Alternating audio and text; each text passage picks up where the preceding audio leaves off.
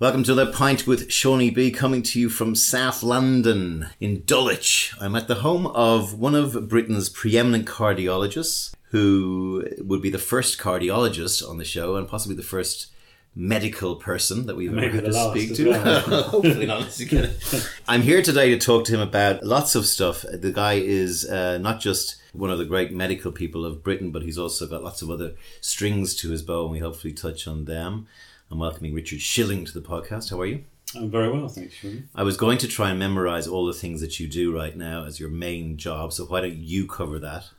Okay, so um, I work as a cardiologist at Bart's Heart Centre. I'm a professor of cardiology at Queen Mary University of London. And at the moment, I'm also the director of strategy and commercial for the Bart's Hospital okay. uh, itself. So, what does that last bit entail? So that uh, basically involves being the sort of clinical lead for the strategy for the hospital. So we get all the clinical teams, ask them to give us their strategy, and then we sort of put it all together into a cohesive plan.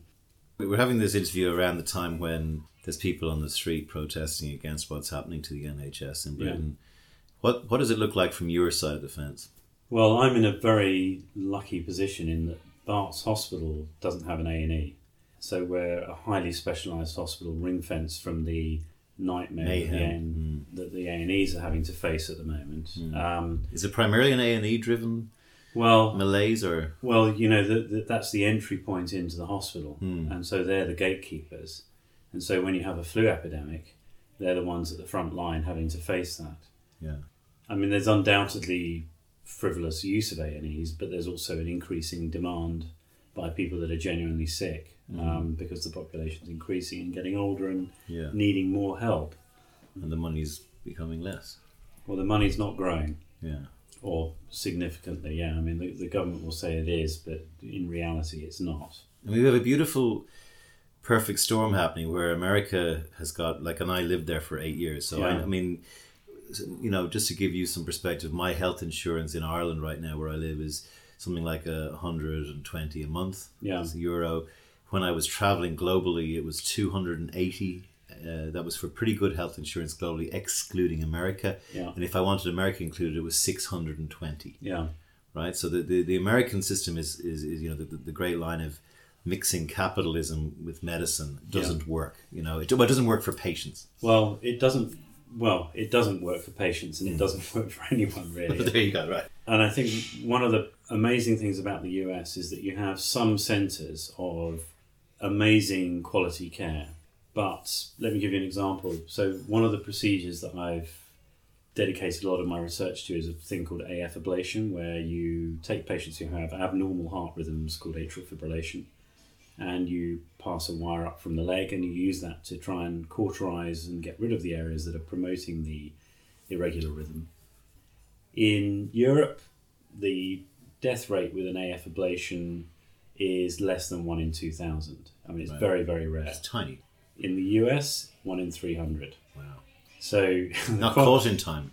Well, no, it's just because the quality of the care there is not good overall. So while you have centres of excellence for the vast majority of Americans that get healthcare, yeah.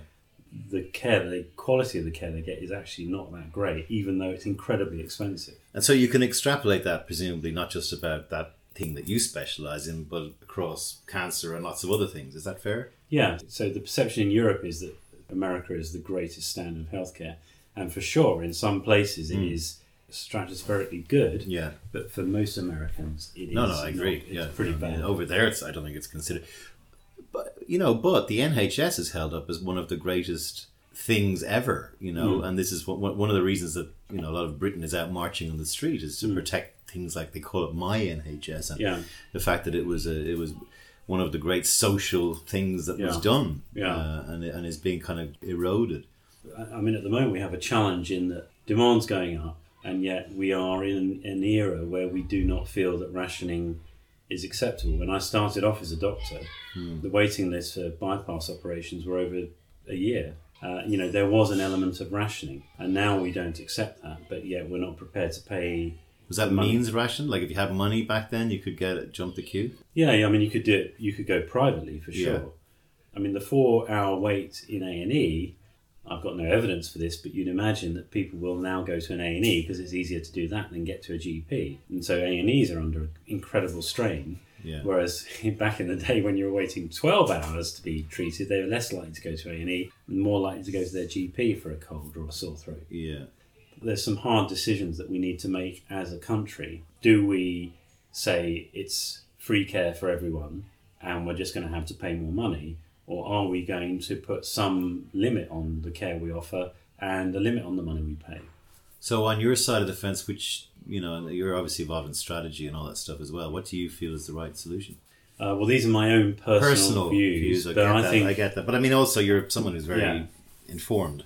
Uh, well, I think you have to have some nominal fee that people pay if they go to an A and E to make right. them think about, yeah. do they really need to go there? Do they really need to go there mm. for a sore ankle? And you have you you should have an element of free care, obviously, for people that are hard up or, or you know on yeah. benefits or whatever. Yeah. They they shouldn't have to pay, mm. and that's fine. The you know the country can shoulder that burden. Yeah. But for the vast majority of people that are working that have disposable income, they're carrying a you know a thousand pound phone in their pocket. Yeah, then indeed. then presumably they could pay fifteen yeah. pounds to be seen at A and E yeah. and make them think about, well, do I really need to go there? What about the whole Brexit thing? It was, the medical side of that was put front and centre by the by the government who were mm. promoting, uh, you know, leave, and apparently it was all bullshit. yeah, I mean, uh, what was it, three hundred and fifty million, whatever, a month or a week or whatever? The, the, there was a number Boris had on his bus, right? That yeah. was basically bullshit. Yeah, yeah, I, I'm sure it was, but but for the N H S. Most of us felt very sad when that vote came in because most of our colleagues are not from Indeed, the U K. Indeed, there's that. Yeah, yeah, yeah. You know, a lot of our colleagues felt a bit betrayed by that vote because yeah. they come here, they care for people, they they don't get great salaries. Yeah. Um, and we're bolstered and shored up by Europeans yeah. who come here and help us out. Yeah. I mean, what what did you think about it as an Irish? Well, I mean, um, as an Irish guy, from a Brexit point of view, I have... Uh, certainly Ireland can't leave. Yeah, I, I, I'm a believer that the E U needs to be shaken up, mm. and I, don't, I think it's got bloated, fat, lazy, and I don't mm. think it's prevented wars from happening and all these things. Um, and I think people like Macron is a very good step in the right direction because he clearly is rolling his sleeves up and trying to do something different. I think him and Merkel, if she continues to get things happening there. I also felt Britain would be able to leave and would be fine. Like, I mean, Switzerland, maybe it has Nazi gold, but, you know, Switzerland is sat in the middle of Europe yeah. for the last whatever and just yeah, going, yeah I'm not interested. Britain is a, is a robust enough economy, I think, to take it. Yeah. I think it was done for the wrong reasons. I don't think... Yeah. I, I mean, you may disagree, but I, I've grown up following English football, and I, I would say that Britain is infinitely more racist in the nineteen seventies than it is today. Yeah. You know, and and I think that the you know the Islamophobia and all that kind of stuff, I mean, I, I have some sympathy with mm. discussions on Islam and, and parts of Islam that are, are trying to force their opinions mm. on me. From an Irish point of view, it has obviously huge ramifications for the north of Ireland and whether we mm. end up back to square one with a hard border and people smuggling X, Y and Z and God knows what going on. Yeah. And then on the other hand, we might be sucking an awful lot of business out of London. So there's yeah. there's kind of double-edged sword yeah. for us. Yeah. As far as health is concerned, we have, a, you know, I, I often make the point on the podcast. So when I left Ireland twenty-six years ago and I'm just back a year, you know, the five things that were problems back in nineteen ninety-six are still yeah. the five things that are problems today. One of them was a burgeoning, creaking, ineffective health system that yeah. is, you know, something like two thousand people around the country waiting on trolleys every day. My yeah. joke is, when what happens when we run out of trolleys? Yeah. Mm. Um, so we have a health issue, an education system that needs help. We've got a homeless system that's terrible. We've got a body politic that just procrastinates and talks and doesn't do anything. Yeah. And we, uh, you know, in my view, we have a huge lack of creativity. But that leads me on to the thing that disappointed me most about Brexit was that the arguments for and against were not presented. Correct. And they got away with it. Yeah. You know, the, the leadership that we have today is allowed to get away with poor quality leadership and poor arguments. Yeah. And we don't hold them to account. And that's the really disappointing thing about the new era of politics. You know, the same is true for the Trump and...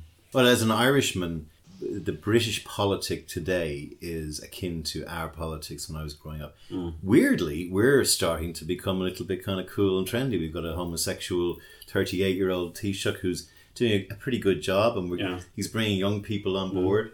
Game like a cronyism one of the Ray first marriages in. We have yeah. a, probably as this is going out, we'll be having a, a, a debate on abortion, which is still illegal. Yeah, um, people feel very strongly about that because most of the people are coming over here for abortions, right? Yeah, yeah. So well, it's not as if we don't have it. Yeah. So the hypocrisy of mm. mainly clerical, you know, church-based hypocrisy of we're a very good holy Catholic country. None of our girls get pregnant, mm. except they go over to England when yeah, they want. Yeah. So you're, you're grand if you want an abortion and you have a few bob in your pocket, yeah. but you can't if you don't. So I mean, yeah. this, you know, there's, there's, there's, you're just like, what about things like Sicko? You know, the Michael Moore movie and these kind of.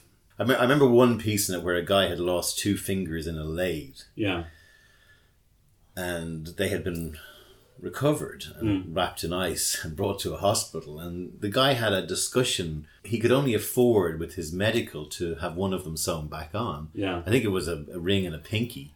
He had to sit there like with still bleeding mm. before they did anything. Yeah, and they had both his fingers. Yeah, and said, which one do you want? Mm. Like, are you going to throw the other one down the toilet? Like, I mean, that is an I just couldn't understand that. Was it over drama dra- dramatizing? Well, I think or? It's probably not. I mean, if you if you look at private healthcare in the U K, it's great, but they make damn sure you can pay before they give you anything because it's a business. I mean, one of the great things about the N H S is that, uh, first of all, it offers care regardless of your wealth, but yeah. secondly, they're highly incentivized to prevent.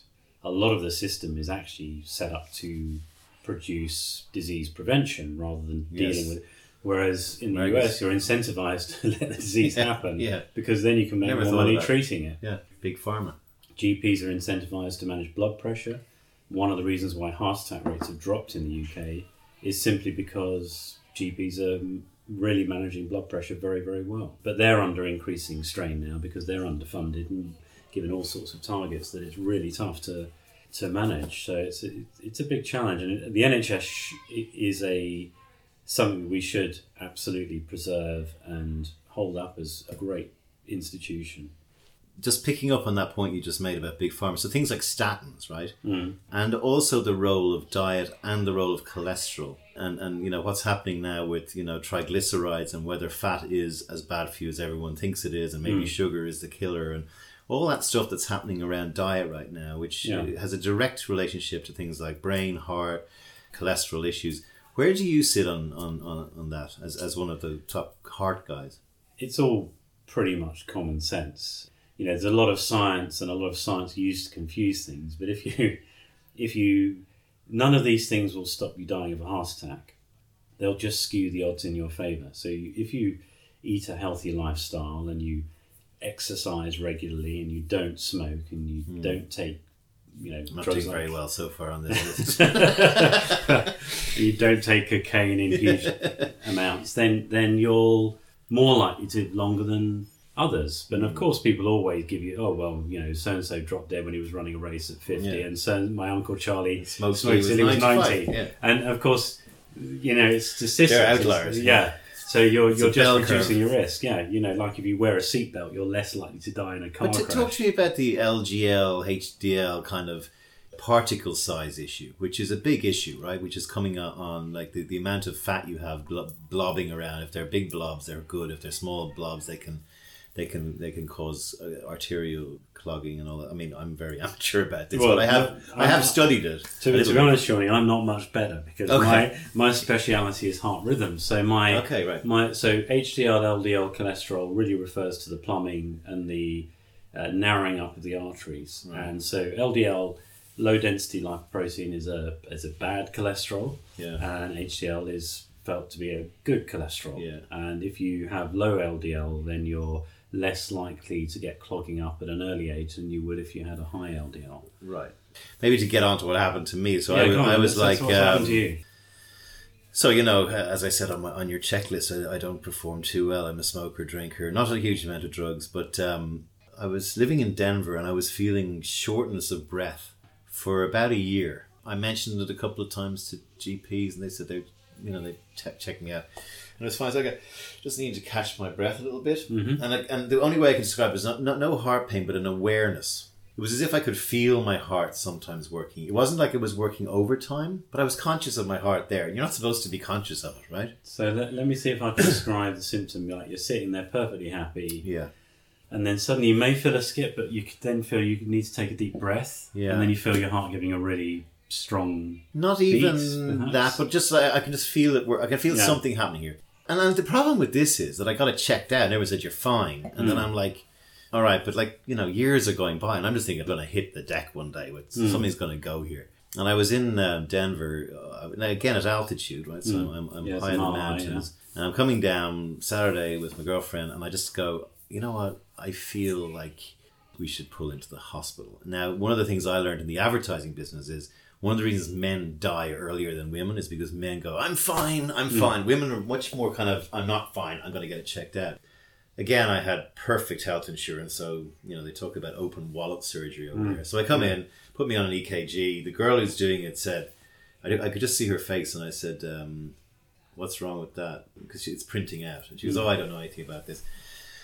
ninety seconds later, twenty people rush into the room, including a priest. So I've gone mm. from basically, shall I go in, to two hours later, we're going to have an operation on you.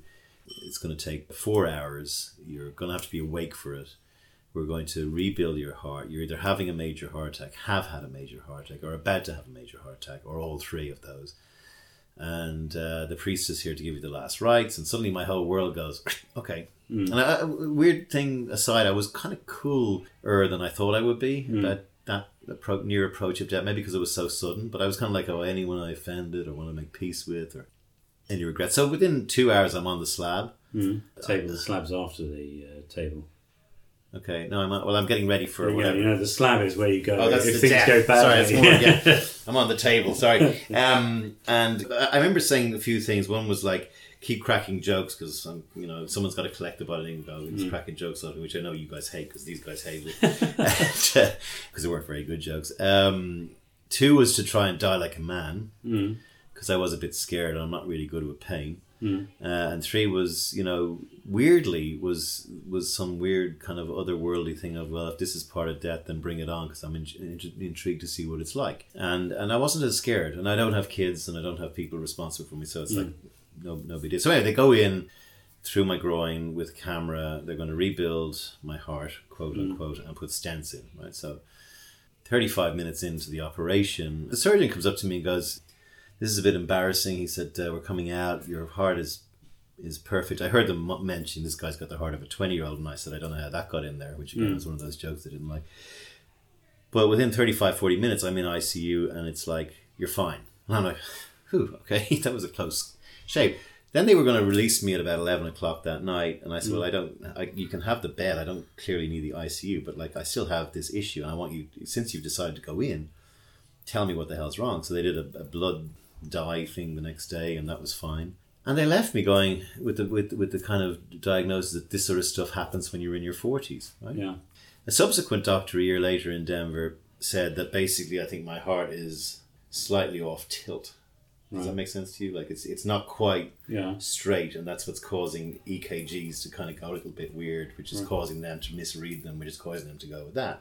And I still wasn't happy. So like for four years after that, I was still getting these symptoms. Every doctor, cardiologist said, you're fine. And I still felt any, like twice or three times a month. Sorry, Shawnee, just before we go on, can yeah. I just check that you are insured, aren't you, for this consultation? I'm sorry, I'm thinking, no, well, I have to give you all the information. No, no, I know you're interested I'm just in this. You're interested in this.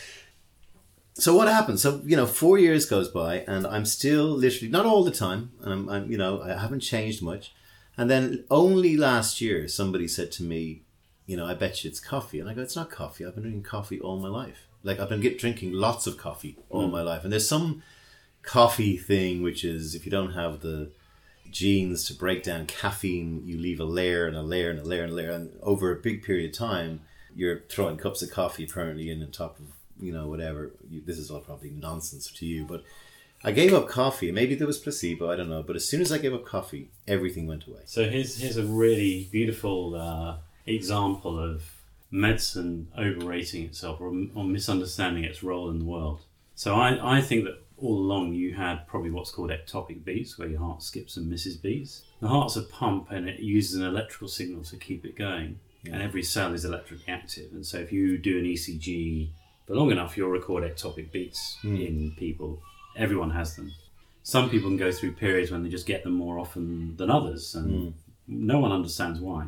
So a few years ago, doctors had the idea, well, look, let's see whether if we suppress these ectopic beats with drugs, particularly in the high-risk patients that have had heart attacks, maybe we can make them less likely to have cardiac arrest. So they did this trial, and they had to stop both trials because the ones that were given the drugs were dying, Die. and the ones that were given the placebo were fine. But when you see a, a, an E C G abnormality, it is a medical reaction to go, oh, well, there's something we need to do here, rather than a reaction saying, well, hang on, what's the problem and why are we doing something? Yeah.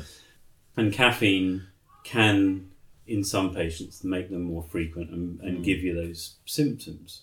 I guess the point I'm making is that we have a great tendency in medicine to want to do something about something, yeah, yeah. particularly if you're paid to do it, yeah. and that can sometimes lead to more harm than good. Like you ended up having an angiogram, which has a one in a thousand risk of a serious problem. Yeah, um, thanks whereas... for telling me now.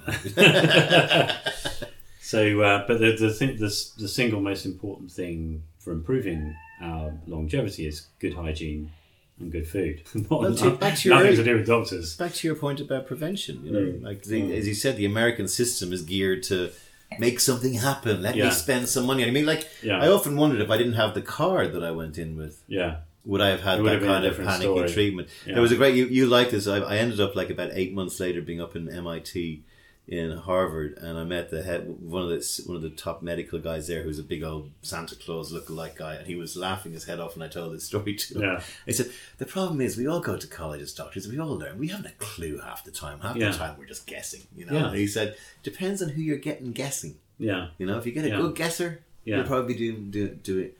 And that's exactly right. When a doctor says, I know exactly what's going on, be suspicious.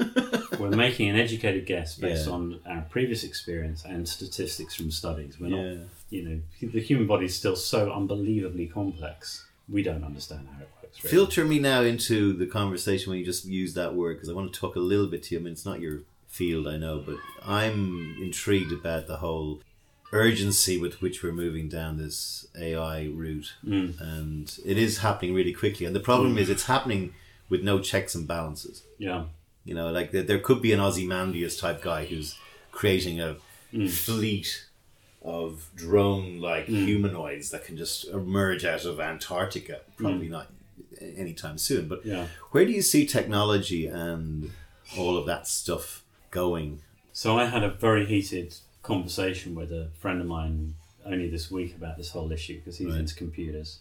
Um, I've had interactions with a number of different divisions of Google, and they come at it with an absolute belief that A I will solve the problem.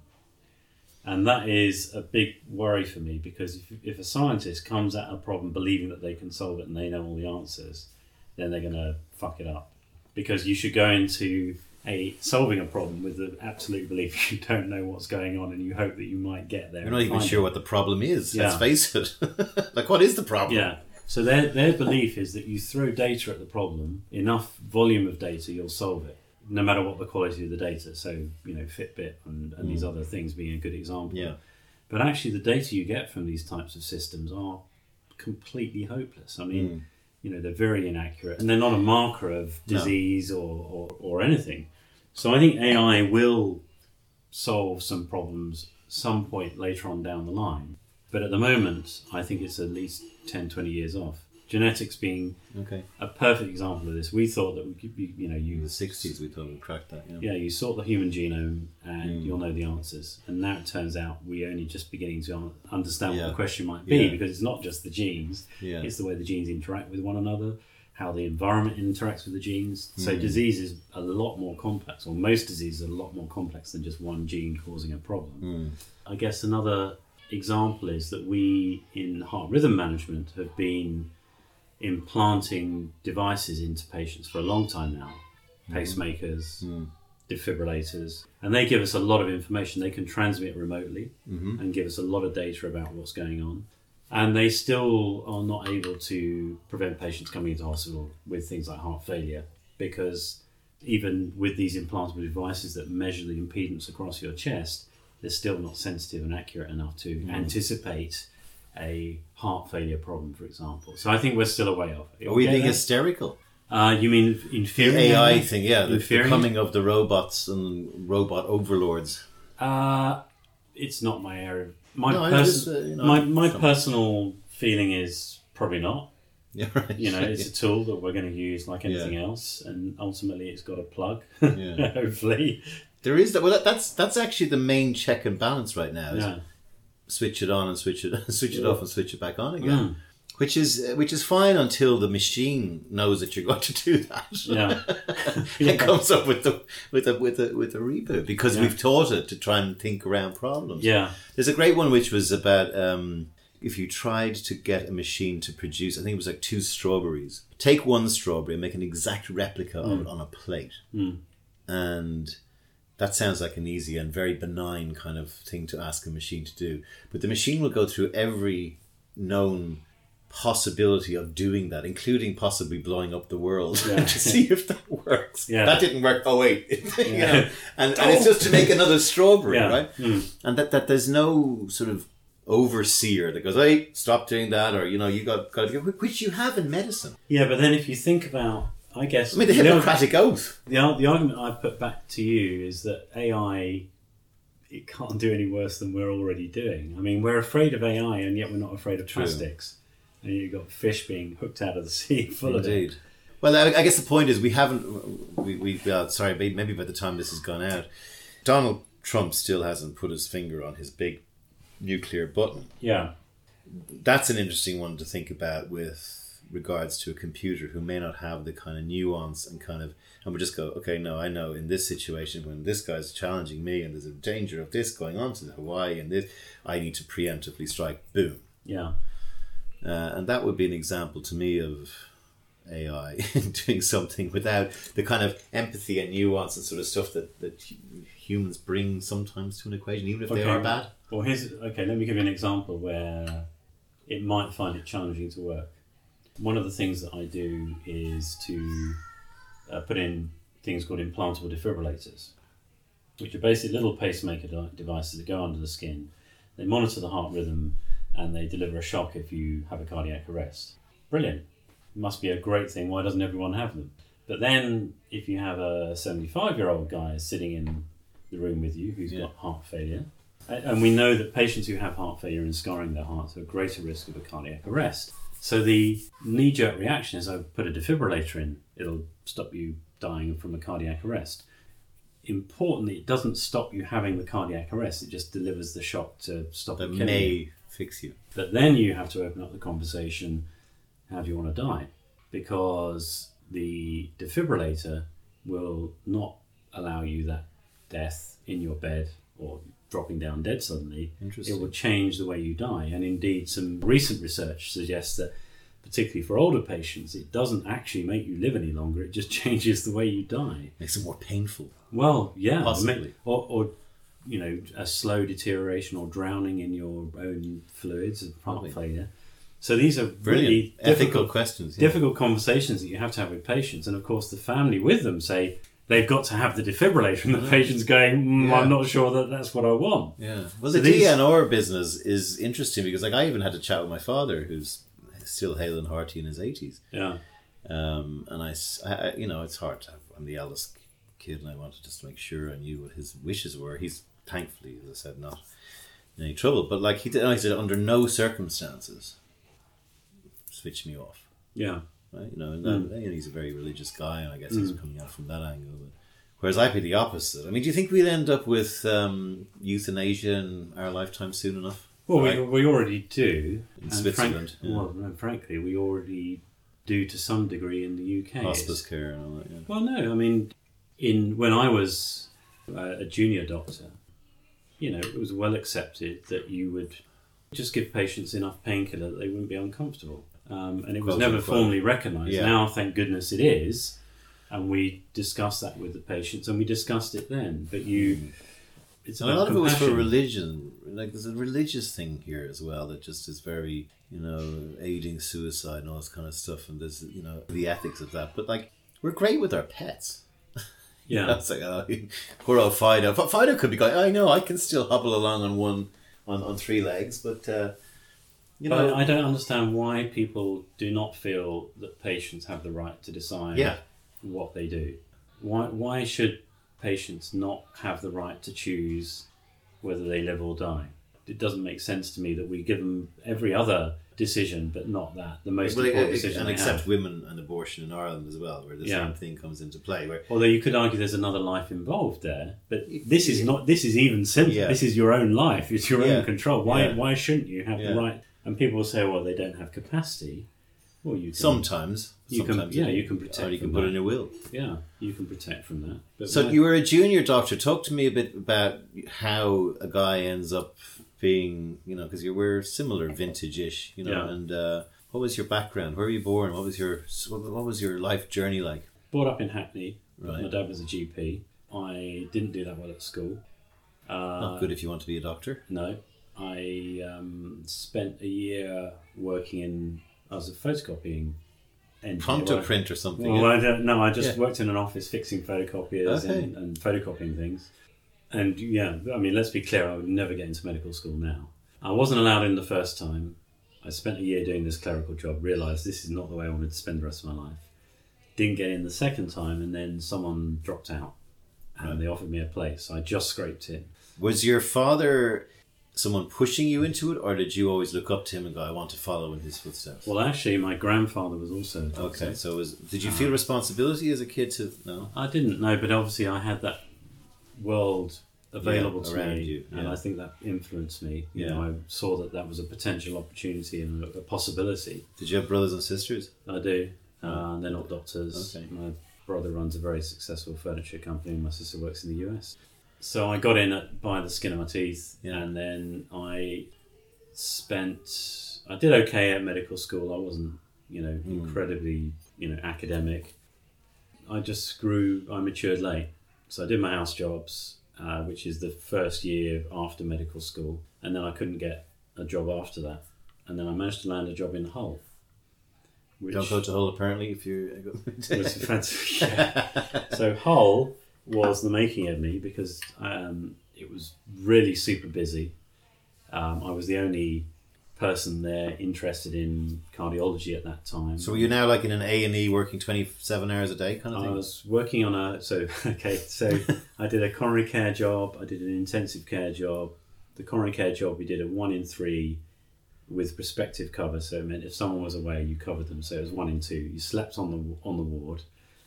And I was Earned bit, pittance. I was a bit loony by the end of that. And that still goes on more so now, right? With the uh, no, it's less. It's There's a thing in Ireland now where the doctors have to wear a badge to say that they're acting up is the word. Mm-hmm. Do you know what that means? Mm-hmm.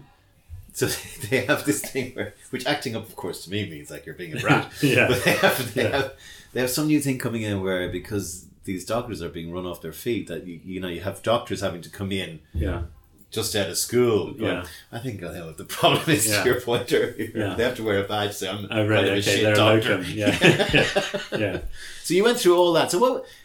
I, I've never spoken to someone. I, I have huge respect for doctors and particularly nurses, people who, who you know, I put teachers in there, people who do a lot of great things. And I work in advertising and I get paid a load of money, and these people are working much harder than me and doing something much more important than I did, and getting half the salary or quarter of the salary. What was it like? It was phenomenal. Right, tell me why. It was a massive, huge privilege. So the nurses all knew that you were working all the hours that God sends, and as long as you were decent to them, they really looked after you. It was a bit like being in a rugby team or being at war. You know, there's a camaraderie there yeah. that you get in situations of adversity. And then on top of that, you have the amazing privilege of looking after patients who... Purposefully, yeah. You know, who know that you've been working long hours and are really, by and large, really decent people as well, who are just grateful that you're doing the best you can for them. So it's a, it's an incredible, incredible job and an incredible opportunity. Well, I hope everything uh, goes uh, better with the N H S. Coming away from me- medicine, tell me about your interest in flying and where that came from. Um, so I... Uh, was taken away by the anaesthetist that I work with. He gets very upset if I call him my anaesthetist because right. you know he's he's a doctor in his own right. Yeah. So he's a, he was a pilot and he took me on a trip to Jersey. I was oh this is really interesting. Sort of a Cessna type thing, or it was in yeah it was in a little twin engine yeah. thing. And so I thought, well, this this is came at a time in my life where I still wanted some academic stimulation, still wanted some challenges, and right. flying offered that. But it also offered me the chance to understand how aviation works, and works so much better than medicine in terms of safety. Yeah. So I Interesting. did a private pilot's license, I uh, did an instrument rating, and then I did a... Um, so what did you find? What were the what were the parallels? And... So the the really interesting thing is that in medicine still, if you want safety, they say, you do it this way. And that's the policy. In aviation, they say, you do it this way because someone did it that way and they fucked up and everyone died. They have a much better way of teaching why you have to use this type of safety. Precedent. Yeah. Plus, of course, you know, if you fuck up as a pilot, you're going down with everyone else, whereas a doctor is just a patient. There is that bit. I wonder uh, what medicine would be like if it was like whatever patient you were treating. Oh my God. You, you got, that's a movie in that. That would yeah. be a great movie. Yeah. It's like Sully, you know, yeah. the, the, the, the guy it's who... It's an amazing loved. film. Great movie, yeah, yeah. yeah. And uh, and I remember being in, in, in New York when that happened. You have two kids who are, you can, listeners can probably hear outside, um, being wrangled. When did they come along, and where? So your career, did it did it take off, and did you? So, when did you feel like a, as a doctor? Because I, I always have this with any of my friends who are doctors. That they, it, it, to me, it felt like they were like working for nothing until they were like nearly thirty. It's kind of a very weird mm. uh, salary trajectory. Yeah. Um, when did it all start happening for you? When you felt like, okay, I'm, I'm, I'm now, sort, you know, not sorted, but I've got, I've got it all under control. So I um, met my wife Claire when I was a registrar. So I think I was about thirty-four or so. So registrar, that sounds like a kind of lowly job. Yeah, so it's just before a consultant. Right, okay. So I met her a couple of years before I got made a consultant. She was right. a medical student. I'd had a pretty good time, and uh, then met Claire and fell in love with her, and then we kind of settled down. Life was a bit more stable, a bit more money. Yeah. But you're right, because it's fine for me. I'm a bloke. Yeah. I could live everything and then have kids at the age of forty-one or whatever, and yeah. everything's fine. Whereas if you're a woman, mm. I think it's a much harder deal, because you're still ticking. working long hours and no money, and you've got to have kids. Yeah. So yeah, I, it was around. Late, I mean, yeah. between thirty and forty. I mean, it, it, it's it, it is the seven or eight years. Yeah. That most of us. I didn't even go to college. I started working at eighteen. But like, you know, a lot of my friends are twenty-three. But then there's the medical people or the architects that are coming out like twenty-eight, twenty-nine before yeah. they're starting to earn, earn a cost, need, and being worked into the bone. Do you need that much money though? I mean, no, I, no. But you're I, talking to the right guy about that. I mean, I've quit the whole app business because I just hate yeah. it. You know, it's not, it's not. It doesn't give. You know, the the thing you talked about, purpose, is completely lacking in the advertising business. So, what, actually, was, what was the best time of your looking back? What would you say was the best period of your life then? In terms of this, only came up about two weeks ago, and yeah. I even brought it up today with with with uh, my sister and my girlfriend. Here's my theory on this: I never. can think of a year that was great. Yeah.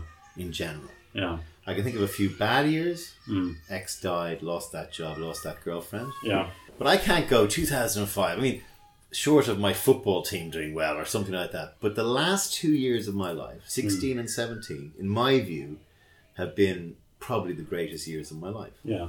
When I quit working, haven't got, had much income, mm. but have lived... learned, started re-educating myself on, yeah. on, on things, fallen in love again, and, and, and had this weight of what I now look as meaningless. Mm. Like a, when you make an ad for a nappy, mm. and the amount of time that goes into it, given what you do, yeah. right? Like, this is similar. You know, and it goes on television, and yeah. I sit back and go, right, you know, you come home to Claire and you have dinner and you save someone's life. I come home, my nappy ad is on. I mean, yeah. there's a huge purposeful imbalance going on there. But know? it's not. But it's. I don't think it's only just that. I think the if you're intelligent and you have some element of drive, doing the same thing day in day out does your head in. Uh, and it's true of medicine. It's true of everything else. If you're God yeah. bless them, I should imagine some G Ps are really struggling because ten years down the line they're still doing the same thing. And they can self-medicate. Well, I'm not gonna I'm not gonna say anything about that, no, no, but no. but um, But I think one of the great things about most medical jobs is you can change it. You can flex. When you get bored with doing that, you can do something else. You can do some research. You can become a professor. You can become a manager. You know, there's a, a constant ability to change things. Mm. And I would say to people, younger people listening, if anyone tells you you can't do something, tell them to go fuck themselves. Yeah, I agree. And the second thing I would say is think about what's going to happen. You know, you say this to young people, they never do, but think about where you're going to be ten years down the line. Mm.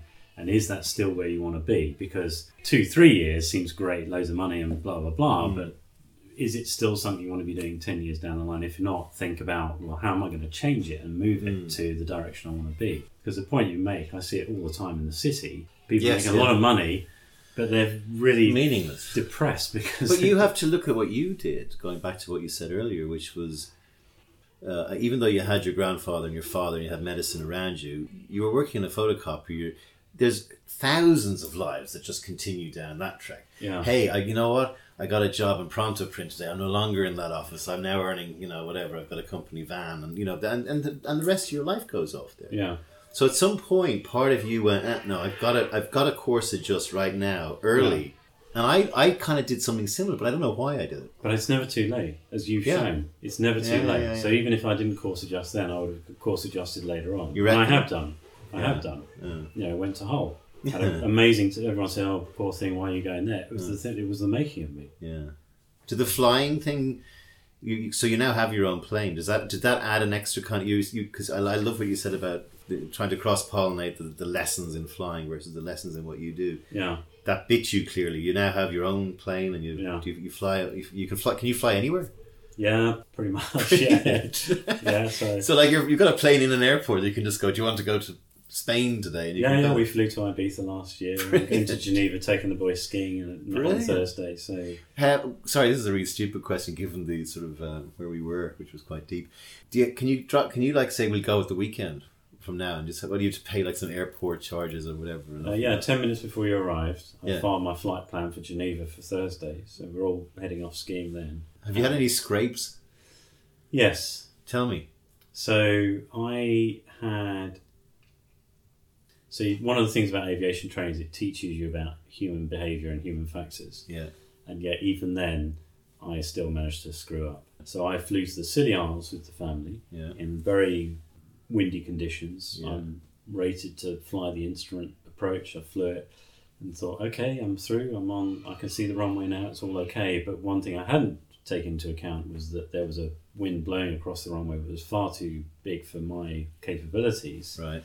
And because I was thinking so much about flying this approach precisely and accurately, I hadn't taken into account that crosswind. And right. as I landed, I went over a little bit. The wing touch? Twitched. And yeah. uh, I took off again and diverted Newquay, but I pranged the prop on the way through. And it was a real lesson to me to and it was understand. Your family and you, is that it? There's yeah. no co-pilot or anything? No, it's just right. family and me. And it made me really, it really made me take stock. And yeah. Claire and I had a conversation about it and we yeah. dissected why it had happened. Yeah. And what was uh, the ninety seconds after the aborted landing like? Uh, that was fine.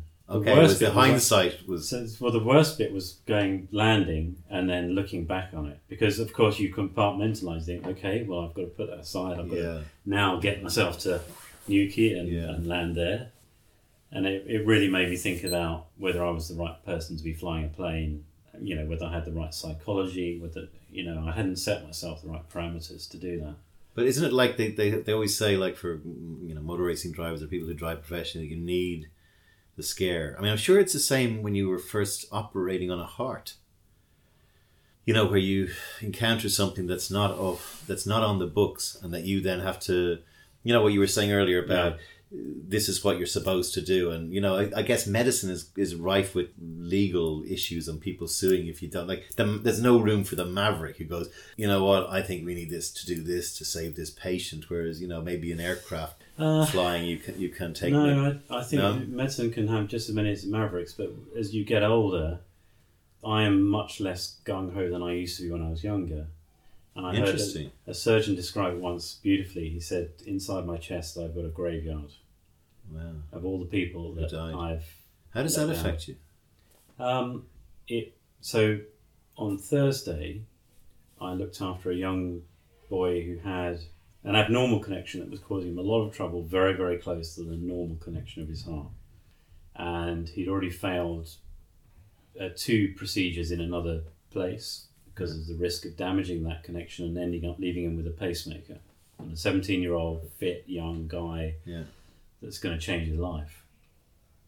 And it's a huge responsibility, hugely stressful, incredibly rewarding if you get it right.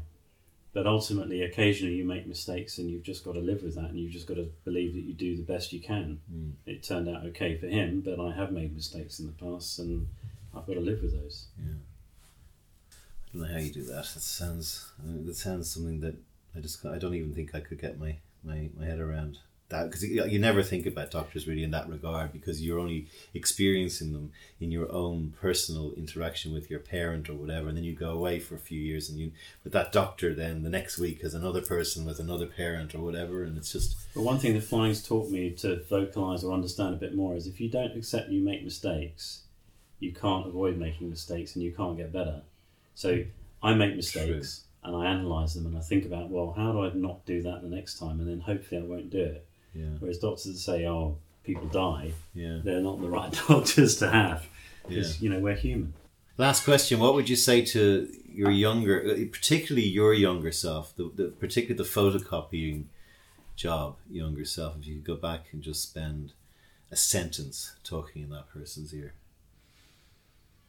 Um, that's a really interesting question, because if we lived it again, I wouldn't go back, because I don't think I'd be that lucky.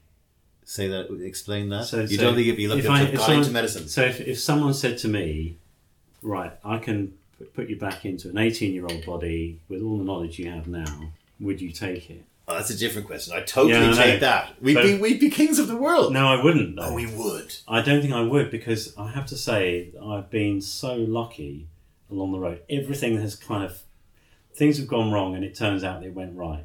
Same here. But you're saying if the stuff you know now, you could suddenly be eighteen again. So I don't. Yeah, no, I wouldn't, because mm, I'd be, there's been there's been so I'd many be president things, or something. There's so many things that I've been lucky yeah. with. So that's the reason I say that, is I'm not sure what I would say to my seventeen-year-old self, except you lucky bastard. You know, have a great we time. Got, we got we got there. Yeah, we got there. Yeah, it's going to be all right, mate. I hope it keeps going all right for you. It was a great conversation, and I love having these conversations with people, particularly like yourself, who are in. You know, industries and jobs that I, I, I, I never uh, even begin to think about. So thank you very much for being on a pint with Shawnee. Cheers, Shawnee. Thanks. Nice talking to you. You too.